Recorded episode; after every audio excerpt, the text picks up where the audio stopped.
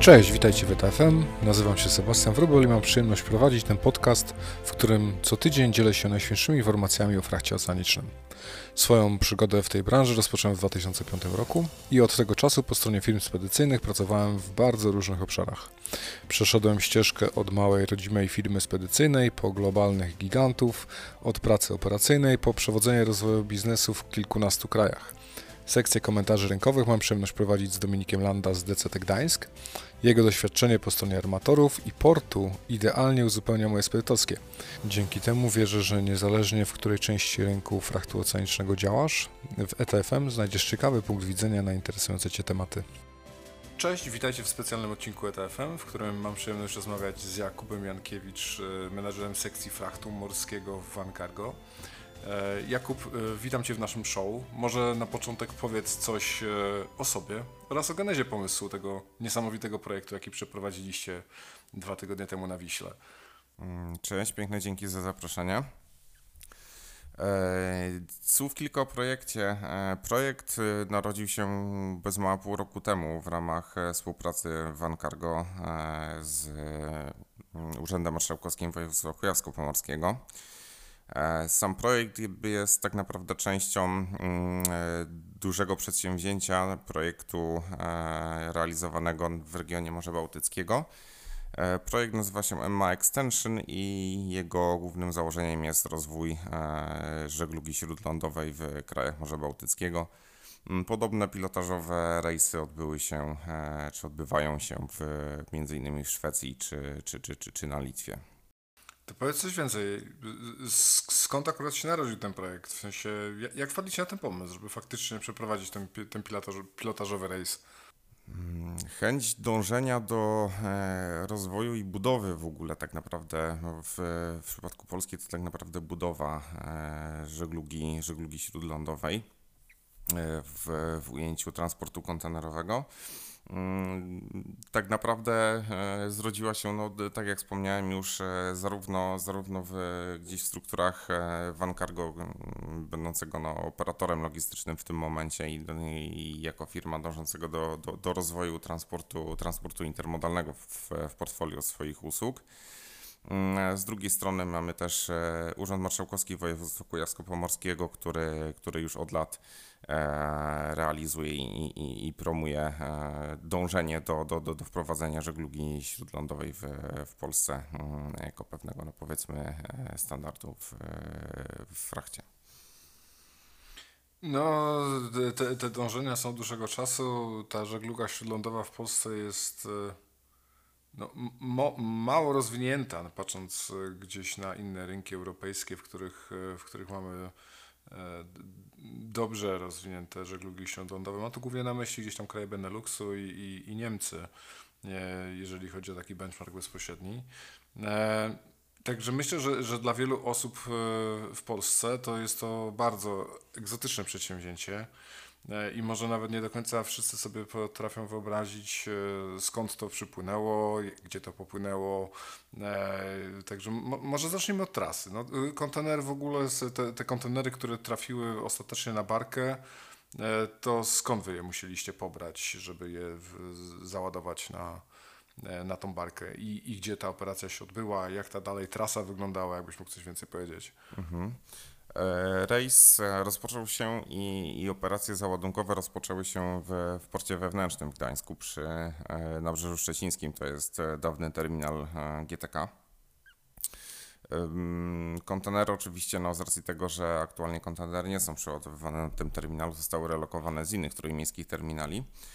E, natomiast no, sama relokacja wynikała nie tyle z niemożliwości zawinięcia barek e, na, na terminale, czy to w Gdyni, czy to w Gdańsku na DCT, bardziej z, mm, z faktu, że, że, że jako rejs pilotażowy no tutaj nie, nie chcieliśmy e, zmieniać siatki, siatki obsługi statków na, na terminalach, tak, liniowych kontenerowców dążyliśmy do, do tutaj maksymalnie sprawnego przeładunku. Natomiast w żadnym wypadku w, w praktyce e, nie ma ograniczeń ze strony żeglugi, e, jeżeli chodzi o zawinięcia barek na, na terminal DCT w Gdańsku czy, czy na dowolny terminal w, w porcie w Gdyni. Są ograniczenia oczywiście wynikające z żeglugi po, po, po akwenach morskich jednostkami żeglugi śród, śródlądowej, natomiast mm, jako tako nie jest to w żaden sposób wykluczone i, i niemożliwe do, do realizacji. E, po załadunku barka e, martwą Wisłą trafiła, prze, trafiła przez śluzę przy Galinie na Wisłę i popłynęliśmy w, w górę rzeki do, do. E, w Chełmie po mm, powiedzmy, że kilkunastu godzinach rejsu rozpoczęliśmy operacje przeładunkowe na przyczółku, który mm, na co dzień służy jako przyczółek do budowy mostu pontonowego. E, no tutaj jednocześnie wskazaliśmy te, tym samym na konieczność rozbudowy infrastruktury do, do obsługi barek, jeżeli mówimy o rozwoju rynku żeglugi śródlądowej w Polsce w ogóle w przyszłości. Tak? E, po e, zakończeniu operacji przeładunkowych barka powróciła do, do Gdańska. Rejs powrotny zajął raptem, nie chcę teraz kłamać, niecałe 12 godzin, tak? Więc po, po rozpoczęciu rejsu e, powrotnego o godzinie 12, tak naprawdę z nocną przerwą, bo tutaj nie mamy żeglugi, nie mamy możliwości żeglugi w nocy. E, o godzinie 9.00 e, rozpoczęliśmy przeładunki znów na, na Nabrzeżu Szczecińskim w Gdańsku. No, no, właśnie, tak wspomniałeś odnośnie tej żeglugi, o, o tej żegludze nocnej. Ja, ja chciałem się zapytać, jakie bariery w ogóle gdzieś tam widzieliście w trakcie przygotowania tego no, tego dziewiczego rejsu, ale też e, później ewentualnie, jakie bariery dalej widzicie, żeby takie rejsy mogły być realizowane e, komercyjnie patrząc w, no, w takim normalnym jakimś harmonogramie działania, nie wiem, tygodniowym, czy tam dwa razy na tydzień, raz w miesiącu, nie, jakby to nie miało wyglądać. Głównie o te wyzwania, które, z którymi się spotkaliście, jeżeli chodzi o organizację.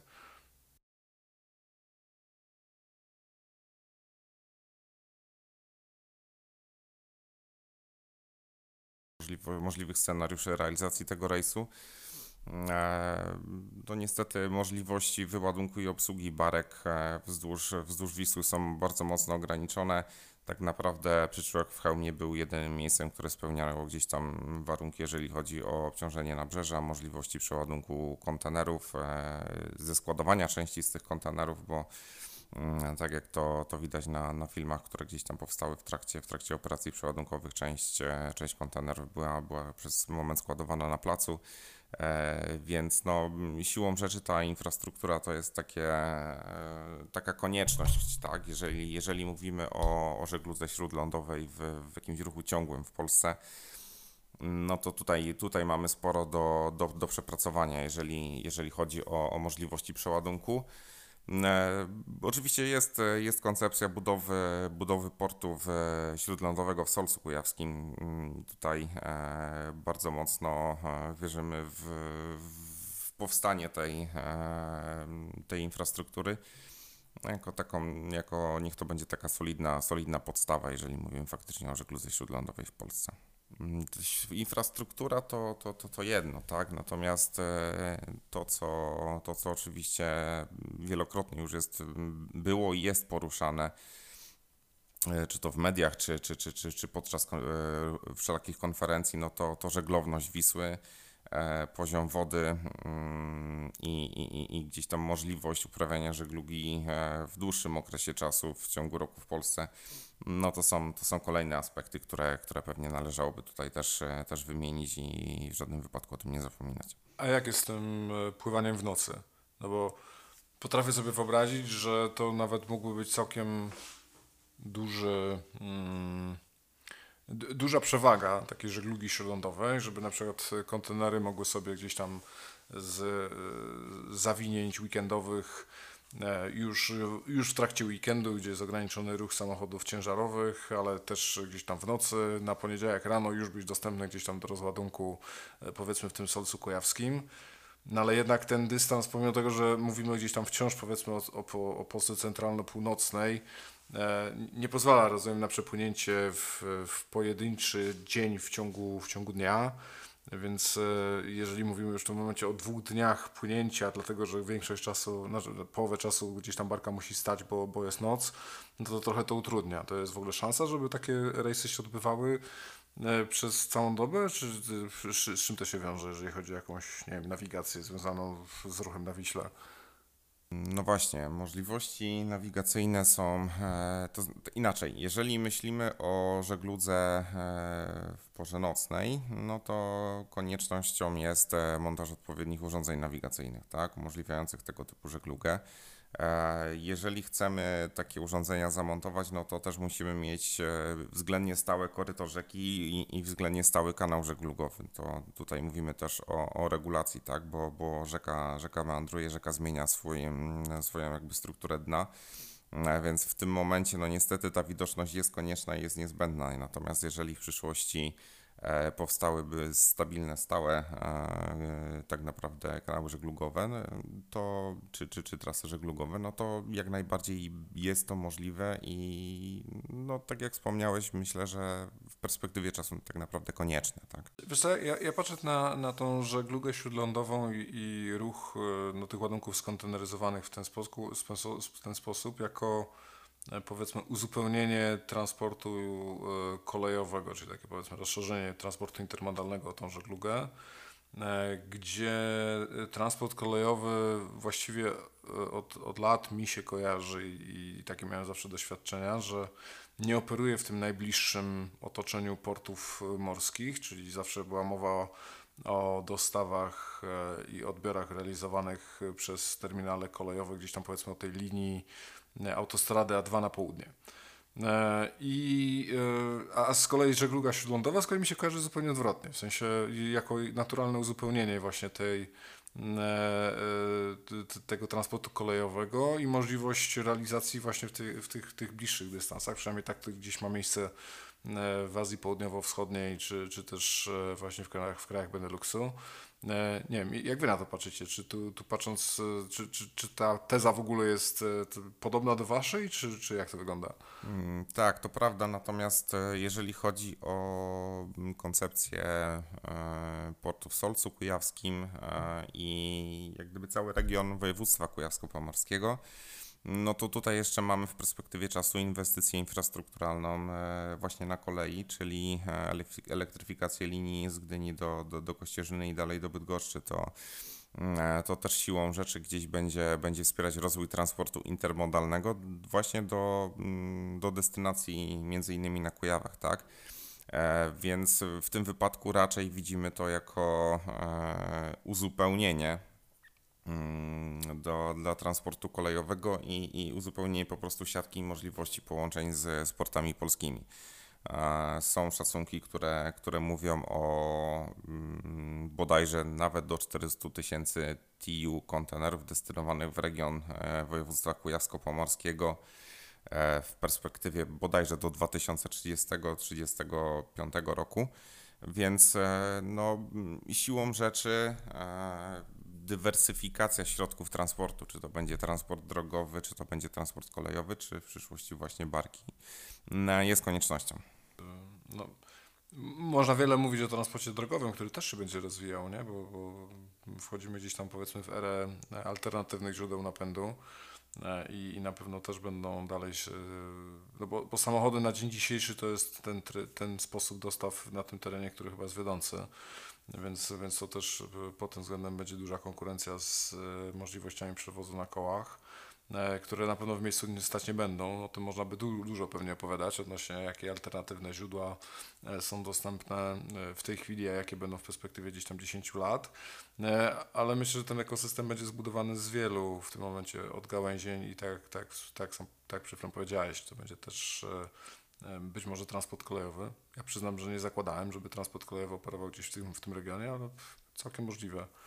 Mm, tak naprawdę już dzisiaj pojedyncze e, pociągi intermodalne czy, czy, czy pociągi e, z, z kontenerami w region e, województwa kujawsko-pomorskiego jeżdżą, tak? Więc tutaj no, nie można tego wykluczyć, że, że, że ta gałąź też będzie się, będzie się rozwijać i to jestem głęboko przekonany o tym, że jeżeli będzie odpowiednia infrastruktura, no bo w tym momencie mm, publicznego terminalu intermodalnego, jeśli, a, jeśli się nie mylę, to chyba w województwie kujawsko-pomorskim nie ma. Mm, więc no, w perspektywie patrząc na, na ten Solec Kujawski i potencjał regionu, to, to, to myślę, że, że ta kolej siłą rzeczy też, też będzie, będzie odgrywać istotną rolę w, w obsłudze potoków ładunkowych. No, czy to właśnie do portów polskich, czy, czy, czy w ujęciu tego intermodalu, nazwijmy to intraeuropejskiego e, na, na, na zachód Europy. Natomiast no, mm, myślę, że myślę, że tutaj e, pod tym kątem też, też należy to rozważyć.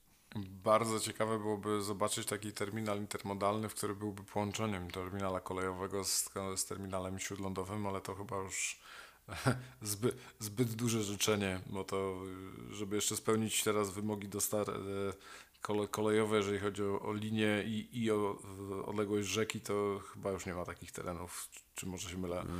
Wiesz co?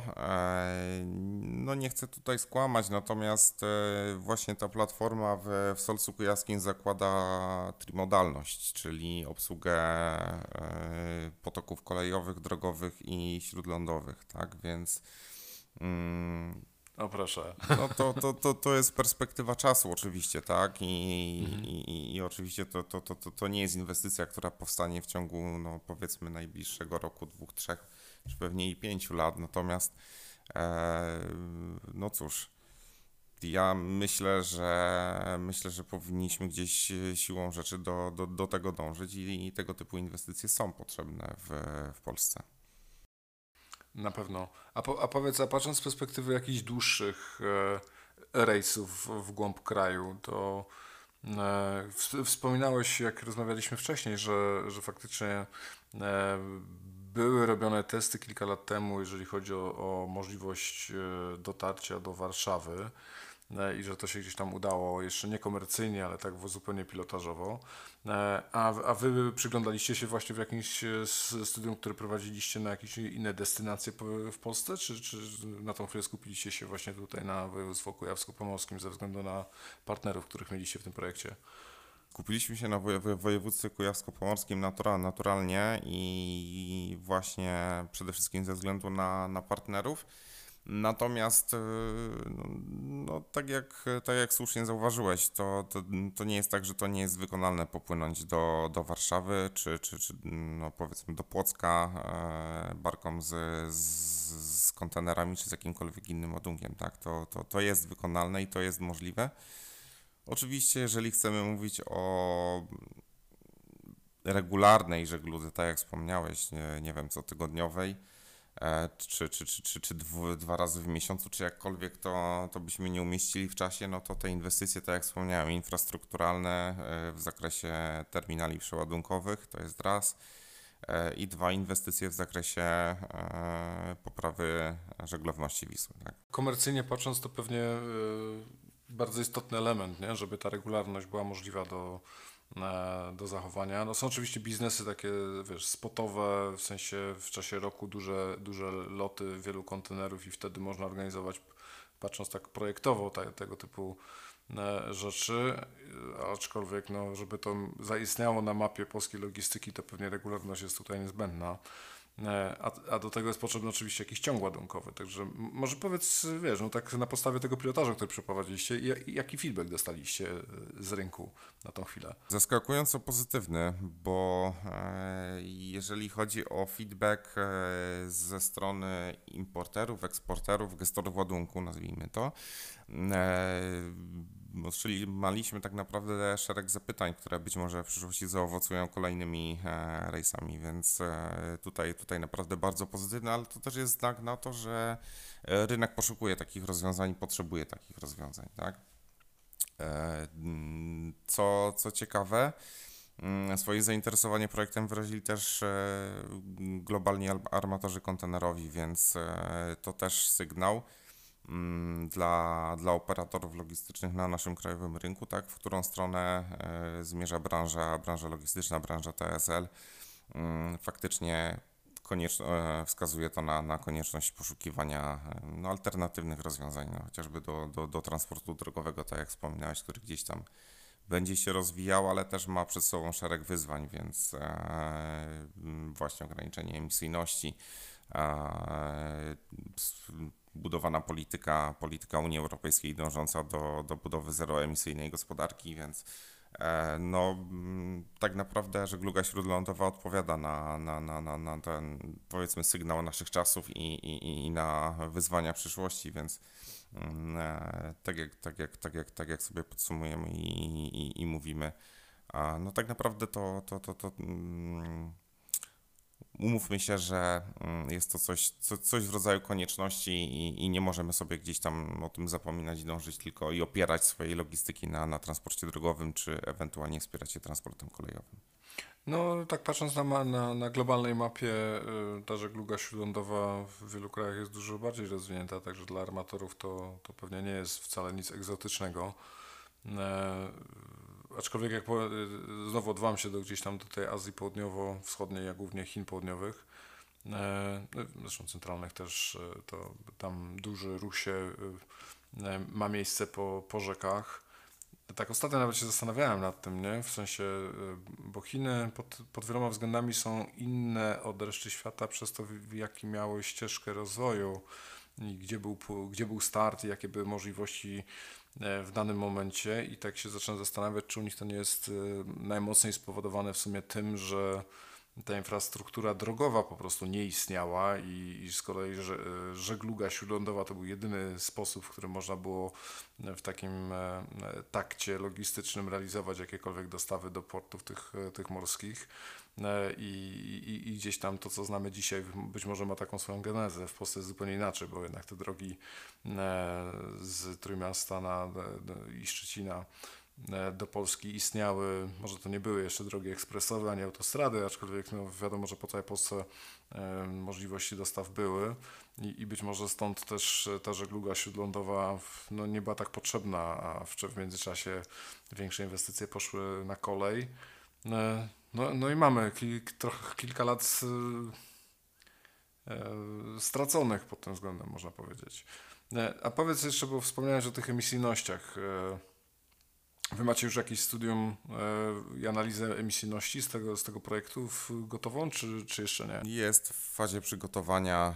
Spodziewamy się ją um, opublikować i, i udostępnić w, w najbliższym czasie.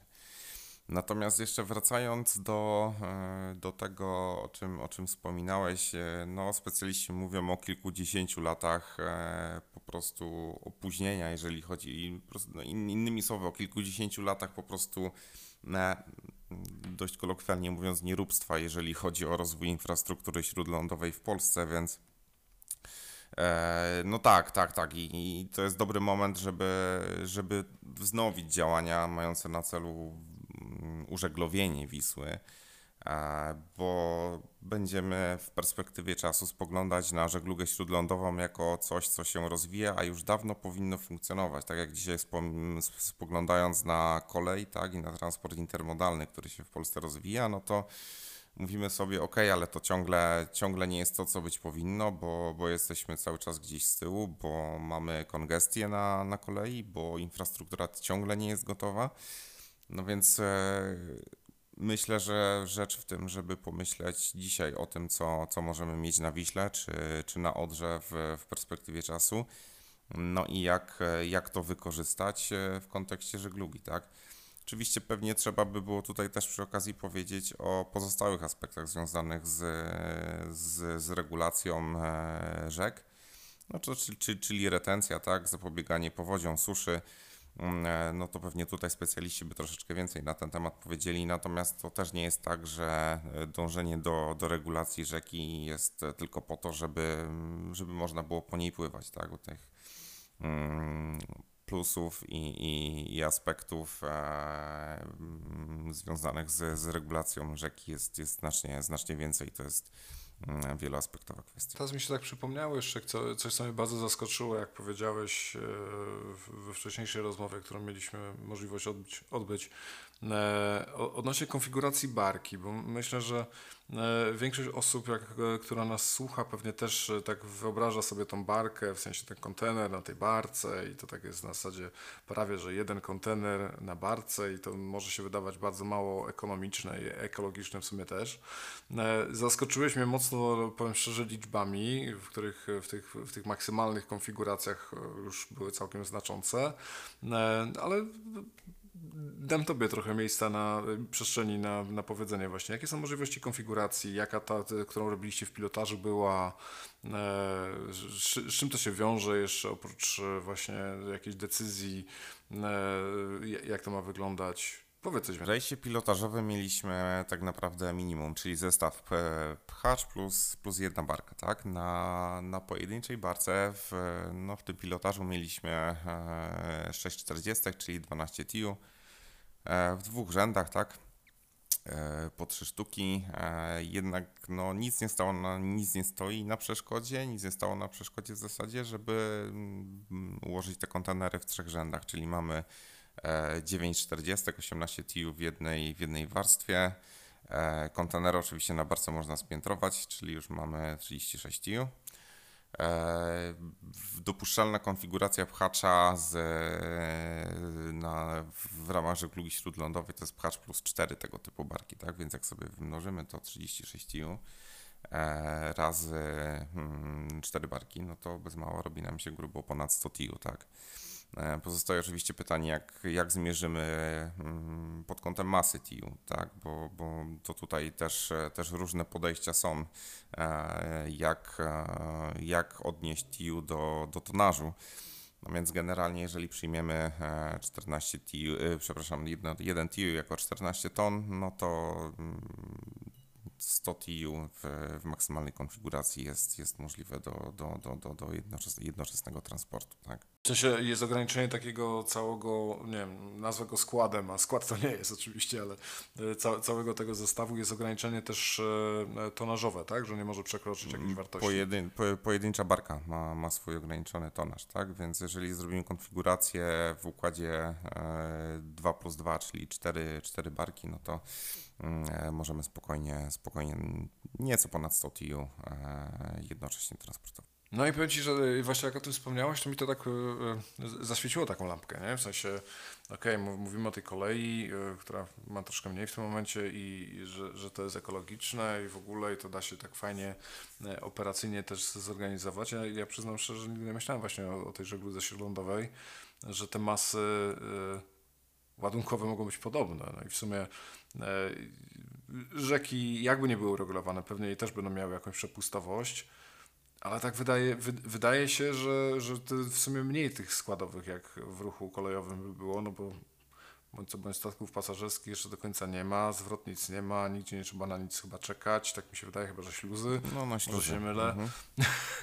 Potencjalnie tak, no w zależności od ruchu oczywiście, tak. Bardzo, bardzo ekscytujący projekt, cieszę się niezmiernie, że go zrealizowaliście, bo też e, E, brakowało chyba takiego zainteresowania ogólnie tym tematem przez ostatnie lata. E, a wydaje mi się, że faktycznie ta część komercyjna jest tu bardzo istotna, bo no, jeżeli biznes nie będzie wymagał takich rozwiązań, no to pewnie się to nie wydarzy w najbliższym czasie, bo, bo to jednak jest jakiś taki główny E, bodziec do, do rozwoju gospodarki zazwyczaj, także e, wielkie brawa za organizację tego.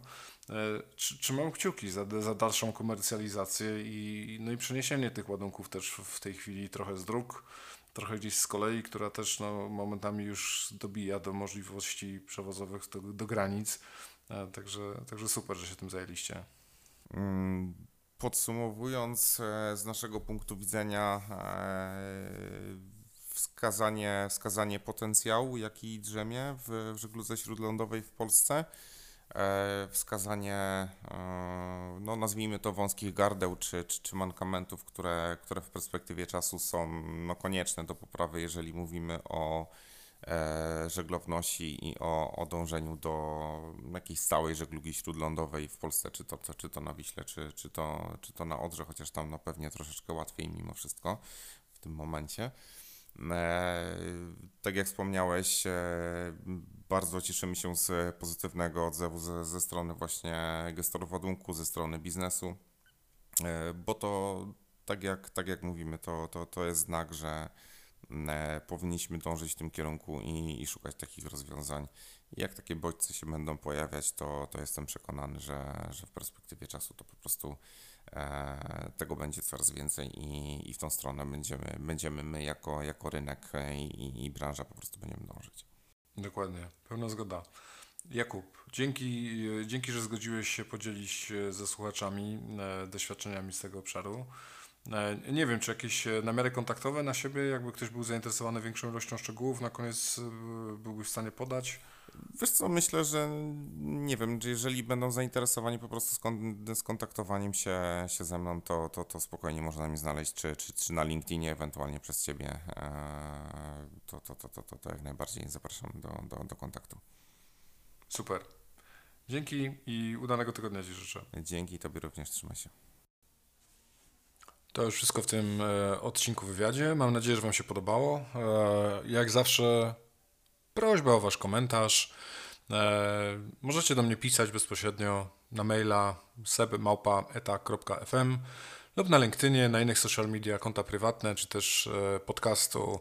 E, serdecznie Was zapraszam. Jak macie jakieś e, pomysły co do tego, czego, o czym chcielibyście posłuchać, to też jak najbardziej podzielcie się nimi ze mną. Dzięki, że słuchaliście. Życzę Wam udanego weekendu. Pozdrawiam, Sebastian Wrubel.